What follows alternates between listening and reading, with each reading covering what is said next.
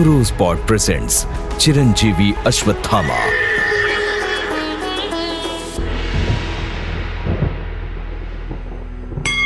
अश्वत्थामा बलिर्व्यासु हनुमानश्च विभीषणः कृपाचार्या च परशुरामं सप्ततातः चिरजीव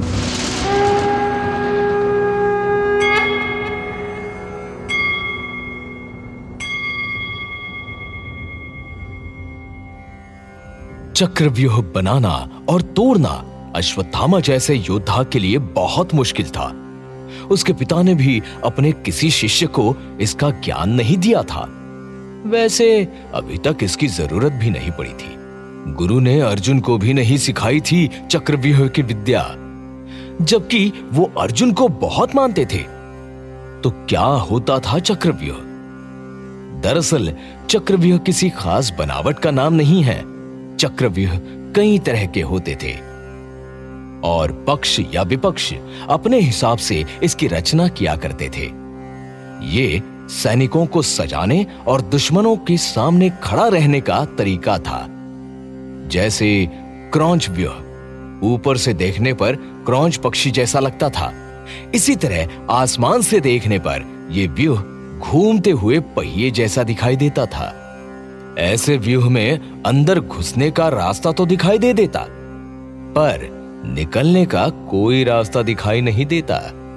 मतलब ये कि चक्रव्यूह एक भूल भुलैया होता था। अब पता नहीं क्यों, एक दिन उन्होंने अपने बेटे अश्वत्थामा को एकांत में बुलाया और पूछा, तुम्हारा इतिहास युद्धों से लिखा जाएगा, पुत्र अश्वत्थ। वैसे तो जीवन ही एक युद्ध है किंतु तुम्हारी स्थितियाँ कुछ अलग है। तुम्हें जीवन के इस युद्ध को लड़कर जीतना है। किससे लड़ना है? किससे करना है युद्ध? आप पांचाल नरेश द्रुपद की बात तो नहीं कर रहे? द्रुपद पर तो विजय पाना है अश्वत्थ और भी ढेर सारी लड़ाइयाँ हैं जिनके लिए तुम्हें चक्रव्यूह की रचना को जानना होगा। और इसके लिए ही मैंने तुम्हें एकांत में बुलाया है। एकांत में क्यों? कौरवों और पांडवों के साथ क्यों नहीं? क्या उनसे कोई भय है?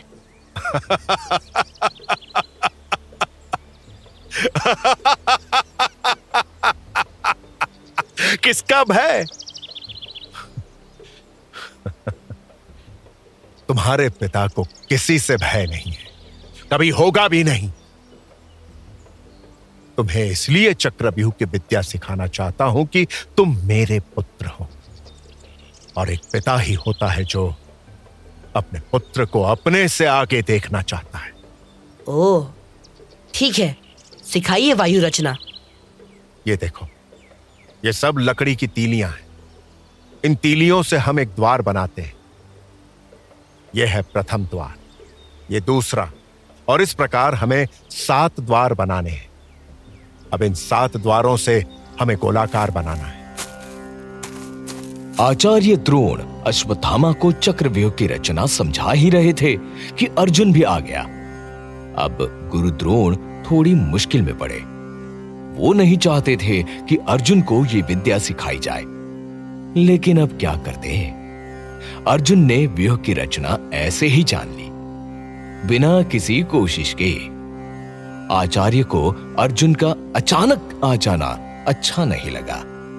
अपने पिता को मुश्किल में देखकर अश्वत्थामा ने स्थिति संभाली। ये अच्छा हुआ कि अर्जुन भी आ गया। ये भी चक्रव्यूह की रचना सीख लेगा। हाँ हाँ हाँ क्यों नहीं? आ, दे, देखो अर्जुन ये देखो ये ये हैं सात द्वार। हाँ गुरुदेव ये मैंने समझ लिया। कब से देख रहा था? पर आपका ध्यान तो व्यू रचना में था तो मैंने कुछ कहा ही नहीं। कोई बात नहीं। अब आगे सुनो। व्यू रचना उतनी कठिन नहीं है, जितना व्यू को भेद कर निकलना। छह द्वार को पार कर सकते हो, पर सातवां शत्रुओं से घिरा होता है। इसके लिए अपने कुछ बाण बचा के रखने होते हैं। सातवें द्वार पर एक बाण चलाना चाहिए जिससे सामने खड़े शत्रु गिर पड़े और बाण वापस तरकश में आ जाए। इससे तरकश भी खाली नहीं होगा और बाहर निकलने का रास्ता भी मिल जाए। अद्भुत! मैं समझ गया गुरुदेव। मुझे लगता है पिताजी कि सातवें द्वार पर हमारे सैनिक दोनों तरफ़ से साथ हो जाए और शत्रु के पास आने से रोक ले। वाह अति उत्तम। तुमने तो मेरे मुँह की बात छीन। अर्जुन तो अभी समझ ही रहा है, पर तुमने तो आगे की रणनीति बता दी। मेरा कहने का अभिप्राय यह है कि ज्ञान के साथ विवेक भी हो तो चक्रव्यूह भेदना आसान हो जाता है। तो चलो, हम अभी इसका प्रयोग करते हैं। और आचार्य द्रोण ने अर्जुन और अश्वत्थामा को एक दूसरे के दुश्मन की तरह चक्रव्यूह के सातवें दरवाजे पर खड़ा किया। अर्जुन को व्यूह से निकलना था और अश्वत्थामा को रोकना था। रोकना क्या? अर्जुन पर प्रहार करना था। ऐसे में दोनों के बीच भयानक लड़ाई हुई। अश्वत्थामा अर्जुन पर लगातार भारी पड़ता गया। अर्जुन को हारते देखकर हार जीत के पहले ही आचार्य ने लड़ाई रोक दी। वो समझ गए थे कि उनका बेटा उनके शिष्यों से ज़्यादा ताकतवर और बुद्धिमान है। यह सच्चाई उन्होंने अर्जुन को नहीं बताई। अर्जुन को पहली बार लगा कि अश्वत्थामा चक्रव्यूह भेदने में माहिर है तो उसे और अधिक अभ्यास करना होगा। और एक दिन ऐसा ही हुआ। रात में जब वो आचार्य के साथ भोजन कर रहा था तो अचानक दीपक बुझ गया। हर तरफ़ अंधेरा हो गया।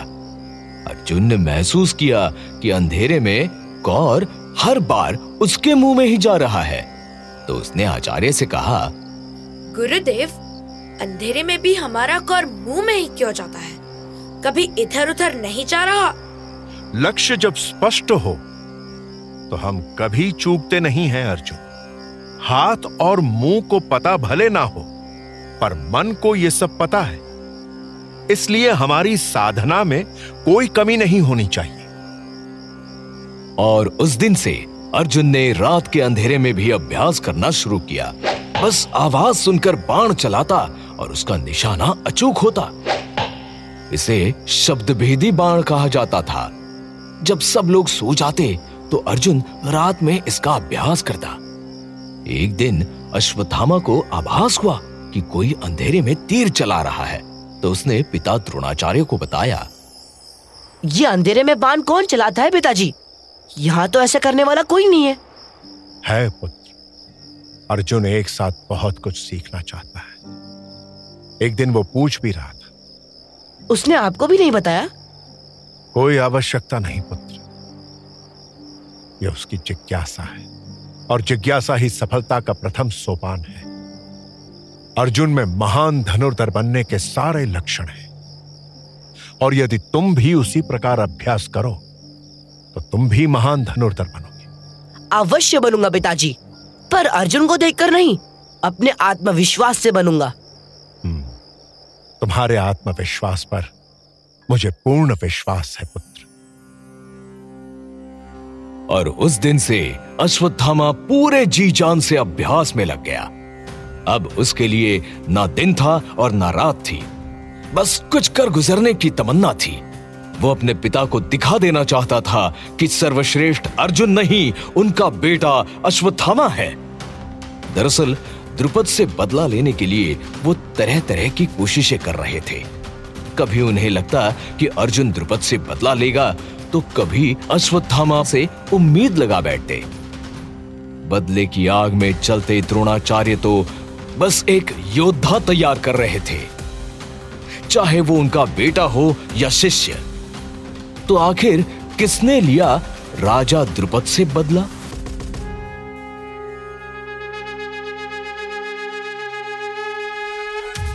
रोजपॉट प्रेजेंट्स चिरंजीवी अश्वत्थामा